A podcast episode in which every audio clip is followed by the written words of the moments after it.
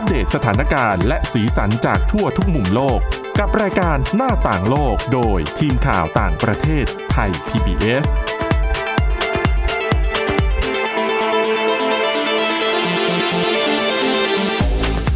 วัสดีครับ ต้อนรับคุณผู้ฟังสู่รายการหน้าต่างโลกกับทีมข่าวต่างประเทศไทย PBS นะครับ วันนี้ยังมีประเด็นที่น่าสนใจมาเล่าให้คุณผู้ฟังได้ฟังกันนะครับ พบกับคุณกรีนจิรวัตรมาสุขและผมก้าวพงศธรสุขพงศ์ครับ ครับผม สวัสดีครับ ครับวันนี้มีหลายประเด็นนะครับ อย่างเช่น เรื่องของสนธิสัญญาห้ามอาวุธนิวเคลียร์ที่ได้ให้สัตยาบันครบ 50 ประเทศไปเมื่อ 2 สัปดาห์ก่อน แล้วก็จะมีผลบังคับใช้ในช่วงกลางเดือนมกราคมปีหน้านะครับมีเรื่องของเกาหลีใต้ที่ลงทุนสร้าง smart city นะครับแล้วก็เรื่องของการเลือกตั้งสหรัฐใช่ไหมคุณกรีนที่ใช่ครับเป็นคนเดียวที่สามารถลงคะแนนได้จากนอกโลกนะครับ เรื่องดาบ lightsaber ใช่ไหมครับสำหรับคอภาพยนตร์เรื่อง Star Wars นะครับ ใช่ฮะก็อย่างที่บอกเลยครับว่ามาจากภาพยนตร์เรื่อง Star Wars แหละฮะ ใครที่ได้ดูเนี่ยก็ก็ อยากจะได้สัมผัส อยากจะได้เห็นของจริงนะฮะ ดาบ lightsaber ทีนี้ปุ๊บในช่วงระหว่างกันช่วงที่มันอ่าโลกกำลังมีปัญหาโควิด -19 อยู่เนี่ย หลาย ๆ คนก็ต้อง work from home แหละ แต่ว่ามีชาวแคนาดาคนหนึ่งนะฮะ ใช้ช่วงเวลากักตัวทั้งหมดของเขาเนี่ยผลิตอาวุธสุดล้ำ หรือว่าที่เรารู้จักกันจากภาพยนตร์เรื่อง Star Wars ครับก็คือเออดาบ lightsaber นะฮะ โดยดาบ lightsaber ที่เขาผลิตเข้ามาเนี่ยเออ ผลิตขึ้นมาเนี่ยไม่ธรรมดาเลยทีเดียวนะฮะเพราะว่ามันสามารถเปลี่ยนสีได้แล้วก็พับเก็บได้อีกทั้งยังมีพลังมากมายขนาดที่สามารถตัดโลหะได้เหมือนตัดเนยเลยทีเดียวอืมคิดดูแล้วกันคุณผู้ชมว่าเนยอะตัดได้นิ่มๆเลยซื้อลงไปใช่ไหมอันนี้ก็สามารถตัดโลหะได้ นะครับผู้ผลิตดาบอันทรงพลังเนี้ยก็ได้เล่าผ่าน YouTube ว่าก่อนจะออกมาสมบูรณ์แบบแบบนี้เนี่ยดาบของเขาต้องผ่านการเผาที่อุณหภูมิสูงถึง 2,200 องศาเซลเซียสนะฮะรวมถึงต้องใช้หัวด้ามจับแบบพิเศษ เพื่อทำให้มันสามารถยิงพลาสมาออกมาจากด้ามดาบได้ โดยด้ามดาบนี้เนี่ยมีแรงบันดาลใจมาจากดาบ lightsaber อาวุธสุดเก๋ในเรื่องของ Star Wars อย่างที่บอก นะครับ lightsaber รุ่นล่าสุดนี้มีหัวฉีกเคลือบพิเศษที่ผลิตก๊าซโพรเพนเหลวนะฮะ อัดแบบลามิเนต เมื่อได้รับความร้อนสูงก๊าซจะกลายเป็นพลาสมาเรืองแสงที่มีลำแสงทรงกลมพุ่งออกมาจากด้ามดาบคล้ายกับดาบของของ Star Wars เนี่ยแหละ ก็คือเหมือนเลย แล้วก็ เทคโนโลยีที่ใช้ผลิตดาบนี้จะเป็นเทคโนโลยีที่ใช้ในการเป่าแก้วนั่นเอง ครับ ก็เหมือนกันก็เหมือนกับท่อเป่าแก้ว ถ้าเกิดว่าคุณผู้ฟังเคยได้รับชมสารคดีเกี่ยวกับการเป่าแก้วของต่างประเทศอย่างเงี้ย ก็จะเห็นว่าเป็นท่อแก๊สยาวๆ เล็กๆ แล้วก็จะมีท่อปลายที่เป็นเหมือนกับเป็นกลวยอะฮะ พอยิงแก๊สออกมาแล้วก็จุดไฟเนี่ยก็จะเป็นพุ่งออกมานะครับ ดาบอันทรงพลังนี้แท้จริงแล้วไม่สามารถเปลี่ยนสีได้เองนะครับ คือ ดาบก็จะเป็นสีเหมือนไฟปกติเนี่ยแหละ แต่ถ้าเกิดว่าอยากจะเพิ่มความจีจ๊าดให้มันก็คือสามารถใช้เกลือ แตะไปที่ส่วนไฟของดาบ สีของไฟก็จะเปลี่ยนเป็นสีเขียว สีส้มและแดง ในกรณีที่อยากเป็นเจไดโยดาจิ๋วเนี่ยให้ใส่กรดบอริก เข้าไปนะฮะ มันจะเผาไหม้แค่นี้ก็จะได้เป็นไฟสีเขียวสดใส แต่ถ้าคุณเอ็นเอียมไปทางพวกฝ่ายจักรวรรดิลองใส่เป็นแคลเซียมคลอไรด์ลงไปสักนิดนึง ดาบนี้ก็จะเปลี่ยนเป็นสีแดงเหมือนกับพวกพวกอ่าพวกตัวไลน์ในเรื่อง Star Wars นะฮะครับแล้วก็แม้ว่านี่จะไม่ใช่เทคโนโลยีใหม่สักเท่าไหร่แต่เขาเรียกว่าอะไรล่ะ มันเป็นการนำพัฒนาออกมาให้เป็นอีก ขั้นหนึ่งอะฮะ เพราะว่าที่ผ่านมาเนี่ยล้วนมีแต่คนที่พยายามสร้าง lightsaber ในฉบับของตัวเองมากมาย แต่ก็ปฏิเสธไม่ได้หรอกครับว่าเทคนิคการเป่าแก้วมาดัดแปลงเนี่ยเพื่อสร้าง item สุดคลาสสิกนี้เป็นวิธีการที่น่าทึ่งอีกวิธีหนึ่ง โดยส่วนมากเนี่ยเราก็จะเห็นเป็นพลาสติกเอ่ย เป็นยิงเป็นแสงไฟเอ่ย ซึ่งแสงไฟเนี่ยพอมันลำได้เอ่อระดับหนึ่งอะ่ะ มันก็จะแตกไงหรือไม่ก็เป็นแท่งอะคริลิกเสียบไว้ที่ ปลายท่อก็จะเห็นเป็นแท่งไฟเหมือนกัน แต่ก็เวลาเอามาเล่นเหลือเอามาใช้งานเนี่ย ก็จะติดตรงแท่งอะคริลิกใสๆอะฮะ ด้านปลายของดาบ ทีนี้ปุ๊บก็อย่างที่ เราก็ได้ติดตามกันมาตลอดในช่วงระยะเวลาหนึ่งนะฮะช่วงนี้ที่เกี่ยวกับการเลือกตั้งสหรัฐอเมริกาครับนะครับ ก็ยังเป็นกระแสอยู่มากมายเลย ผมหยิบเรื่องนี้มาเล่าให้คุณผู้ฟังได้ฟังกันครับ ก็คือนิตยสาร Times ผมว่าคุณผู้ฟังน่าจะเคยเห็นแหละอืมน่าจะเคยรู้จักบางคนก็น่าจะเป็นแฟนคลับของนิตยสารฉบับนี้นะฮะเขาใช้คำว่าโหวตอืมขึ้นชื่อแทนนิตยสาร คือเป็นการรณรงค์ ใช่เป็นการเชิญชวนคนให้ออกไปเลือกตั้งฮะครับนับตั้งแต่วางแผนขายฉบับแรกในปีคริสตศักราช 1923 หรือก็เกือบเกือบร้อยปีก่อน นี่เป็นครั้งแรกเลยฮะที่อ่าทีมงานของ Time Magazine เนี่ยแทนชื่อนิตยสารของตัวเองบนหน้าปกด้วยคำอื่น ครับ อย่างที่บอกคำนั้นก็คือคำว่าโหวตอืมนะฮะ V O T E นะฮะโหวตอ่าโลโก้เดิมของนิตยสารเนี่ยจะถูกย้ายไปวางตรงมุมขวาเล็กๆ ของหน้าปกอ่า CEO และบรรณาธิการบริหารของนิตยสารไทม์เนี่ยอธิบายเหตุผลที่แทนโลโก้นิตยสารด้วยคำว่าโหวตเพื่อชักชวนชาวสหรัฐให้ออกไปเลือกตั้งประธานาธิบดีที่จะมีขึ้นในวันที่ 3 พฤศจิกายนคริสต์ศักราช2020 ครับซึ่งผลลัพธ์ของมันเนี่ยไม่เพียงแต่จะเปลี่ยนชะตากรรมของประเทศนะฮะ ยังอาจจะเปลี่ยนโลกใบนี้ด้วยสำหรับผู้ที่ทำ artwork ภาพปกนิตยสารไทม์ประวัติศาสตร์นี้นะฮะ ก็ได้แก่ศิลปินนักออกแบบนักกิจกรรมที่เคยออกแบบโปสเตอร์โฮปครับของบารักโอบามาอดีตประอ่าอดีตประธานาธิบดีที่เชื่อกันว่าหลาย ๆ คนก็คงจะเคยเห็น เพราะว่าค่อนข้างมี Impact มาก ตัวนั้นนะฮะโฮป แล้วก็การเลือกตั้งประธานาธิบดีครั้งนี้เนี่ยอย่างที่ทุกคนก็คงจะทราบกันแล้วว่า เป็นการชิงเก้าอี้กันระหว่างแชมป์เก่าโดนัลด์ทรัมป์แล้วก็อ่าโดนัลด์ทรัมป์เนี่ยจากพรรครีพับลิกันแล้วก็โจไบเดนจากพรรคเดโมแครตนะครับเออแต่ทีนี้เคยพอมาพูดถึงเรื่องของการเลือกตั้งเนี่ยเคยตั้งข้อสงสัยกันไหมฮะว่าสำหรับคนที่อยู่ห่างไกลบ้านเนี่ย จะเลือกตั้งยังไงอืมหลาย ๆ คนก็บอกว่าก็เลือกล่วงหน้าสิ ใช่ไหมอ่าส่วนใหญ่ก็เลือกล่วงหน้าหรือว่า บางรัฐตอนนี้ให้เลือกทางไปรษณีย์ด้วยนะอ่าครับก็มีการเมลโหวตใช่ไหมฮะใช่ก็มีการส่งจดหมายตอนนี้ซึ่งสถานการณ์โควิดตอนนี้มันก็ก็น่าจะคนน่าจะเลือกการส่งจดหมายเป็นหลักแหละอืมซึ่งมันก็มีอ่าระยะเวลาที่นานพอสมควรเลยครับนะครับ ในการเลือกตั้งล่วงหน้า แต่ทีนี้ปุ๊บถ้าเกิดว่าเราอยู่ห่างจากผิวโลกออกไปกว่า 322 กิโลเมตรล่ะอืม ผมกำลังพูดถึงอยู่นอกโลกครับนะครับ ก็สามารถเลือกตั้งได้อยู่ดีนะ เพราะว่าตอนเนี้ยก่อนหน้าเนี้ยอ่าบัญชีผู้ใช้ทวิตเตอร์เนี่ย ได้โพสต์รูปภาพลูบินส์นะฮะ ซึ่งเป็นนักบินอวกาศหญิงชาวสหรัฐเนี่ย บนทวิตเตอร์พร้อมกับคำพูดของเธอว่า จากสถานีอวกาศนานาชาติฉันได้ลงคะแนนเสียงแล้วในวันนี้ ทั้งนี้ลูบินเนี่ยถือว่าเป็นผู้ ที่มีสิทธิ์ลงคะแนนเสียงคนเดียวของสหรัฐที่ได้ลงคะแนนเสียงจากนอกโลก โดยเธอได้ลงคะแนนเสียงล่วงหน้าไปแล้วกว่าอ่าเมื่อสัปดาห์ก่อนอืมนะครับ หลายคนอาจสงสัยว่าเหล่านักบินอวกาศจะลงคะแนนเสียงได้อย่างไรครับจากข้อมูลของพิพิธภัณฑ์ยานบินและอวกาศแห่งชาติแห่งสถาบันสมิ t โซเนียนเนี่ยเปิดเผยว่านักบินอวกาศจำเป็นจะต้องลงทะเบียนเพื่อขอออกคะแนนเสียง จากอวกาศในมลรัฐเท็กซัส นะฮะครับซึ่งเป็นมลรัฐที่ออกกฎหมายรับรองให้นักบินอวกาศได้ออกคะแนนเสียงจากอวกาศในปีคริสตศักราช 1997 ครับ ก็กฎหมายดังกล่าวเนี่ยออกมาเพื่อ หากมีนักบินอวกาศคนใดก็ตามที่ติดภารกิจอยู่บนชั้นอวกาศก่อนวันลงคะแนนเลือกตั้งเนี่ย พวกเขาจะได้รับการอำนวยความสะดวกในการออกคะแนนเสียง ซึ่งคะแนนเสียงของนักบินอวกาศจากนอกโลกจะถูกนับรวมกันในเมืองฮิวสตันนะฮะอันเป็นศูนย์ อันเป็นที่ตั้งของศูนย์อวกาศจอห์นสันที่ทำงานของพวกเขาและเธอนะฮะ ก็ทั้งนี้นักบินอวกาศที่จะอยากจะใช้บริการนี้จะต้องเข้ารหัสข้อมูลรับรองเฉพาะตัวในคูหาไฟฟ้าบนสถานีอวกาศนอกโลก โดยจะถูกควบคุมจากศูนย์อวกาศจอห์นสันบนพื้นโลก ข้อมูลระบุตัวตนของนักบินอวกาศเนี่ยจะถูกเก็บเอาไว้ล่วงหน้าที่สำนักงานเทศสำนักงานเทศมณฑลแฮร์ริสนะฮะ ก่อนที่พวกเขาและเธอจะออกไปทำภารกิจนอกอวกาศ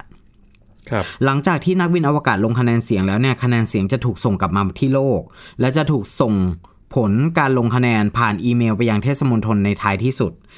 นี่ไม่ใช่ครั้งแรกนะฮะที่ลูบินได้ลงคะแนนเสียงเลือกตั้งจากอวกาศ เธอเคยลงคะแนนเสียงจากคูหานอกโลกมาแล้วในคริสตศักราช2016 โดยในปีนั้นเธอได้กลายเป็นคนแรกที่ได้ทำการหาลำดับเบส DNA บนอวกาศ และในปีนี้เองเธอก็ได้ร่วมงานกับนักบินอวกาศชาวรัสเซียสองคนในการทำวิจัย ใช้แสงเลเซอร์ลดอุณหภูมิของอะตอม เพื่อจับความเคลื่อนไหวของควอนตัมในอนาคตรวมไปถึงการทดลองตรวจ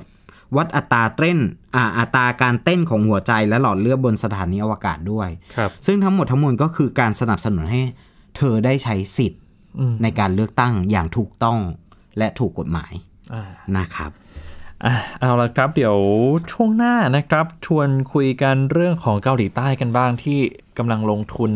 ในการสร้างเมืองอัจฉริยะหรือว่า Smart City นะครับ รวมถึงการเอ่อให้สัตยาบันครบ 50 ประเทศ เพื่อผลักดันสนธิสัญญาห้ามอาวุธนิวเคลียร์ด้วยมาดูกันว่าสนธิสัญญาฉบับนี้จะเป็นกุญแจสู่สันติภาพได้จริงหรือไม่ครับครับ หน้าต่างโลกโดยทีมข่าวต่างประเทศไทย PBS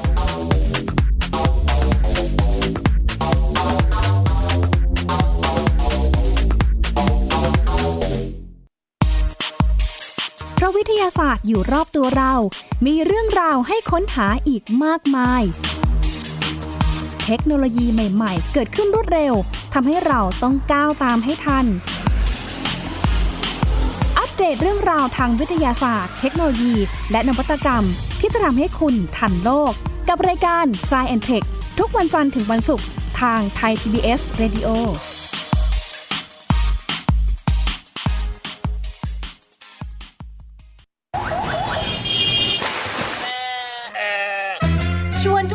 ตะลุยไปให้สุดโลก สบัดจินตนาการกับเสียงต่างๆ ไปพร้อมกัน ในรายการ เสียงสนุกทาง www.thaipbspodcast.com และแอปพลิเคชันไทย PBS Podcast แล้วเจอกันนะครับ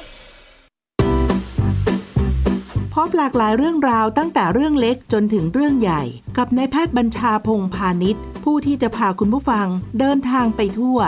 ผมเองด้วยประสบการณ์ส่วนตัวเนี่ยผมชอบที่จะเดินทาง เก็บเกี่ยวเพื่อเอามาใช้ในชีวิต ท่องเที่ยวโลกภายนอก เพื่อเรียนรู้โลกด้านในของชีวิต ขณะเดียวกันเที่ยวมันก็ต้องมัน สนุกไปด้วย ผ่อนคลายไปด้วย แต่ได้อะไรกลับมาด้วย เที่ยวมีเรื่องกับหมอบัญชา ทุกวันเสาร์ 15นาฬิกา30นาทีถึง 16นาฬิกาและฟังอีกครั้งวันอาทิตย์ 18นาฬิกา30นาทีถึง 19นาฬิกาทางเว็บไซต์ thaipbspodcast.com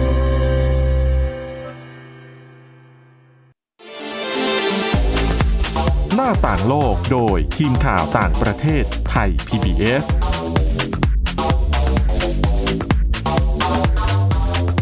ครับกลับมาสู่ช่วงที่ 2 ของรายการหน้าต่างโลกนะครับ มาดูเรื่องของเกาหลีใต้กันก่อนครับ มีข่าวว่าเกาหลีใต้เนี่ยกำลังจะลงทุน 10 ล้านวอน เพื่อสร้างเมืองอัจฉริยะหรือว่า Smart City ภายในปี 2025 เพื่อปรับโครงสร้างพื้นฐานเป็นระบบดิจิทัลนะครับ เรื่องนี้เป็นยังไงนะครับ คือระบบ คุณผู้ฟังเคยได้ยินไหมครับว่าระบบคมนาคมดีเนี่ย รถมาตอนไหน รถสาธารณะมาตอนไหน รถไฟออกกี่โมง แล้วก็เรื่องแบบนี้เนี่ยน่าจะเป็นประโยชน์สำหรับคนที่เป็นผู้อยู่อาศัยในเมืองนั้นๆ ด้วยนะครับ รวมถึงเรื่องของโครงสร้างพื้นฐานที่เชื่อมด้วยระบบดิจิทัลด้วย ซึ่งประเด็นเหล่านี้เนี่ย กำลังจะเกิดขึ้นกับเกาหลีใต้นะครับ เมื่อประธานาธิบดีมุนแจอิน เปิดเผยว่ารัฐบาลได้อนุมัติโครงการสร้างเมือง smart city ทั่วประเทศภายในปี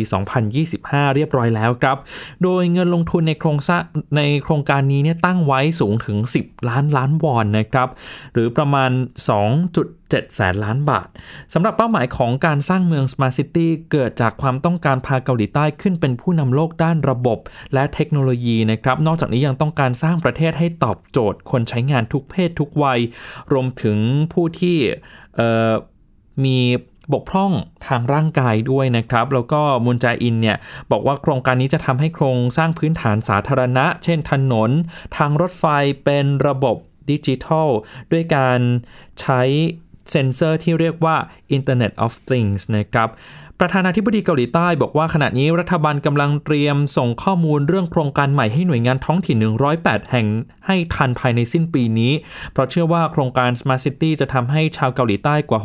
60%กังวลแล้วก็อาจจะได้รับผลกระทบกับการเปลี่ยนแปลงครั้งใหญ่ของประเทศนะครับ ระหว่างการแถลงข่าวเนี่ยผู้นำเกาหลีใต้ก็ยังพูดถึงเมืองซองโด เมืองอัจฉริยะแห่งแรกของเกาหลีใต้ ซึ่งเป็นศูนย์กลางการค้าเสรีที่เกิดจากการถมทะเลเหลืองด้วย แล้วก็เป็นเมืองต้นแบบที่มีการเชื่อมต่อระบบโครงสร้างพื้นฐานต่างๆ บนอินเทอร์เน็ตนะครับมีการพัฒนาอย่างยั่งยืน จากการประหยัดพลังงานในอาคาร ให้ความสำคัญกับการพัฒนาความปลอดภัยเป็นหลัก รวมถึงเป็นมิตรต่อสิ่งแวดล้อมด้วยครับผู้นำเกาหลีใต้บอกว่าเมืองอัจฉริยะเป็นอนาคตที่หลีกเลี่ยงไม่ได้นะครับ เพราะนอกจากจะมีประโยชน์ในการประหยัดพลังงานแล้ว เมืองอัจฉริยะยังช่วยให้เราเนี่ยเตรียมตัวรับมือกับการเปลี่ยนแปลงสภาพภูมิอากาศทุกรูปแบบได้ง่ายขึ้นด้วย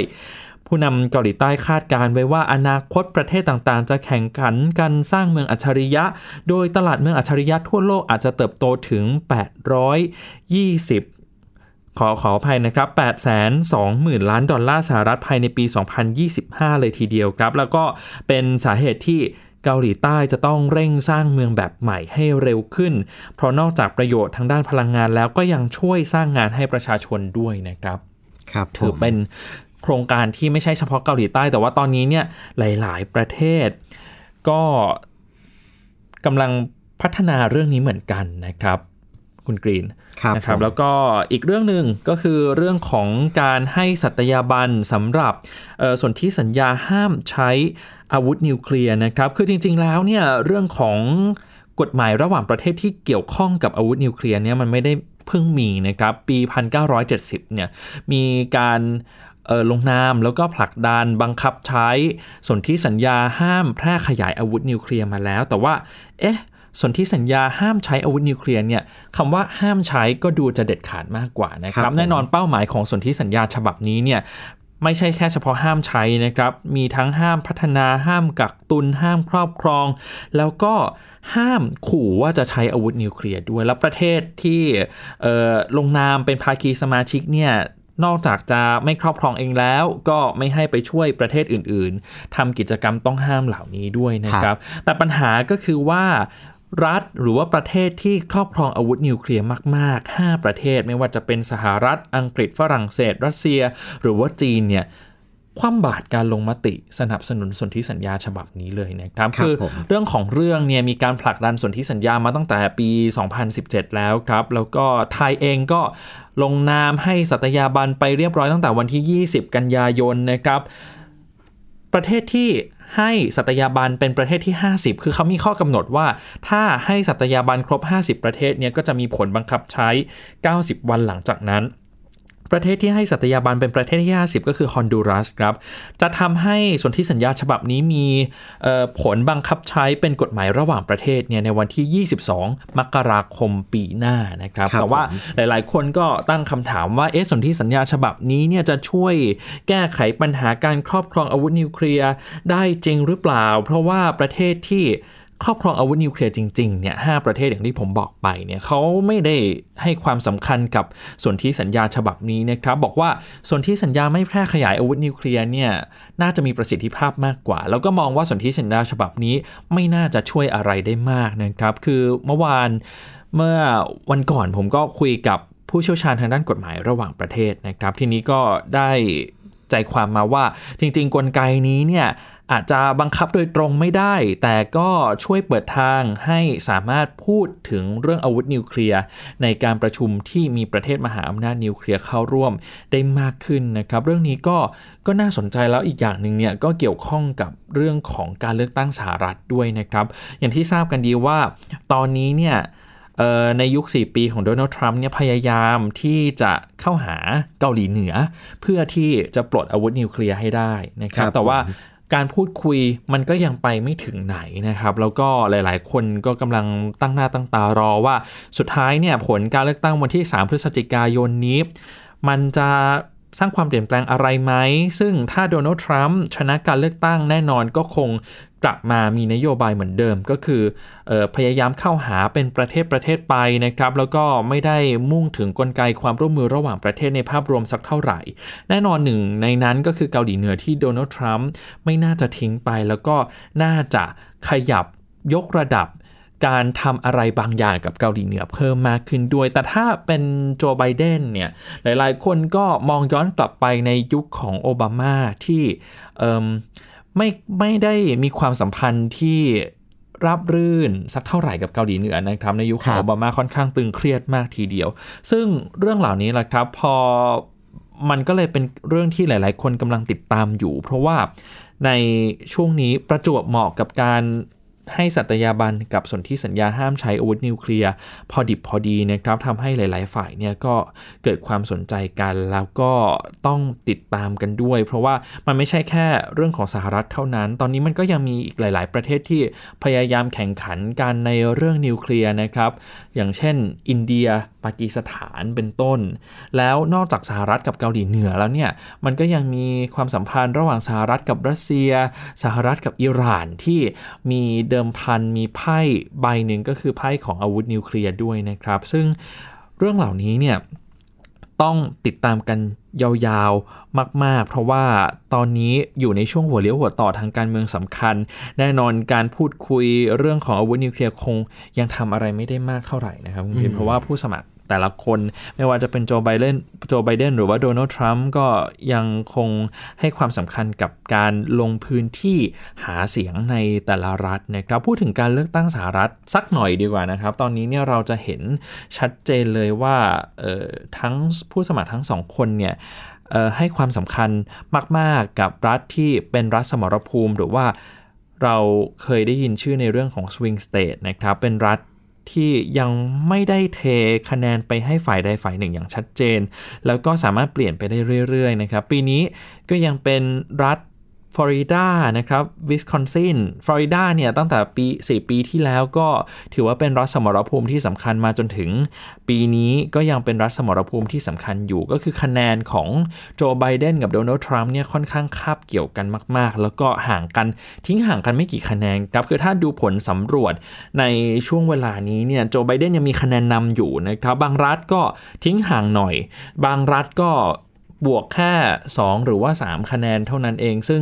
หลาย ๆ คนก็บอกว่าตอนนี้ยังยังฟันธงอะไรไม่ได้แน่นอนนะครับ เพราะว่าการเลือกตั้งผลสำรวจต่าง ๆ เนี่ยมัน ไม่ค่อยมีใครให้ความเชื่อถือตั้งแต่การเลือกตั้งเมื่อ 4 ปีก่อนที่ฮิลลารีเนี่ยมีคะแนนนำทุกผลสำรวจแต่ว่าสุดท้ายกลายเป็นว่าโดนัลด์ทรัมป์คว้าชัยชนะในการเลือกตั้งเขาเรียกว่าอะไรนะ เขาใช้คำว่าเขาใช้คำว่าตุกมงหักปากกาเซียนนะครับถ้าเป็นภาษานางงามก็บอกว่าตุกมงอ่านะครับ เพราะว่าตอนนี้มันยังคาดเดาอะไรไม่ได้เลย แล้วก็ไม่รู้ว่าในช่วงเอ่อ มันจะมีอะไรพลิกผันหรือไม่อันนี้ก็เป็นสิ่งที่ต้องติดตามกันต่อไปแต่ว่าเมื่อสี่ปีที่แล้วเนี่ยค่อนข้างแบบ คือเราก็แอบเชียร์อยู่ไกลๆนะเออแอบเชียร์คลินตันใช่ไหมฮะ แต่ว่าก็นั่นแหละพอผลประกาศออกมาว่าเออโดนัลด์ทรัมป์ชนะก็ อืมก็โอเคก็แต่ว่าผลโพก็ก็เหนือคาดนะครับ ครับ ก็ต้องติดตามดูต่อไปนะครับ จริง ๆ สัปดาห์นี้เนี่ยก็คือสัปดาห์การเลือกตั้งแล้วแหละ แต่ว่าเราก็อย่างที่บอกไปตั้งแต่สัปดาห์ก่อนนะครับ ว่าการเลือกตั้งสหรัฐไม่น่าจะรู้ผลได้ในเร็วๆวันนี้ก็คือต้องรอการนับคะแนนคาดการว่าน่าจะกละ กลางเดือนธันวาคมใช่ไหมใช่กว่าจะนับคะแนนอย่างมากนะครับ คือยังไงเนี่ยการนับคะแนนอะไรต้องแล้วเสร็จก่อนวันที่ 20 มกราคม ซึ่งวันนั้นจะเป็นวันที่ประธานาธิบดีคนใหม่จะต้องสาบานตนเข้ารับตำแหน่งนะครับ เพราะฉะนั้นยังต้องจับตามองสัปดาห์แห่งการเลือกตั้ง ที่กำลังเกิดขึ้นด้วยว่าผลออกมาเนี่ยจะเป็นอย่างไร และแน่นอนว่าทีมข่าวไทย PBS ทีมข่าวต่างประเทศก็ยังคงเกาะติดการเลือกตั้งนัดสำคัญในครั้งนี้ด้วยนะครับ เพราะว่านอกจากจะเป็นการวัดผลงานของโดนัลด์ทรัมป์ในบ้านแล้วเนี่ยก็ยังส่งผลกระทบต่อ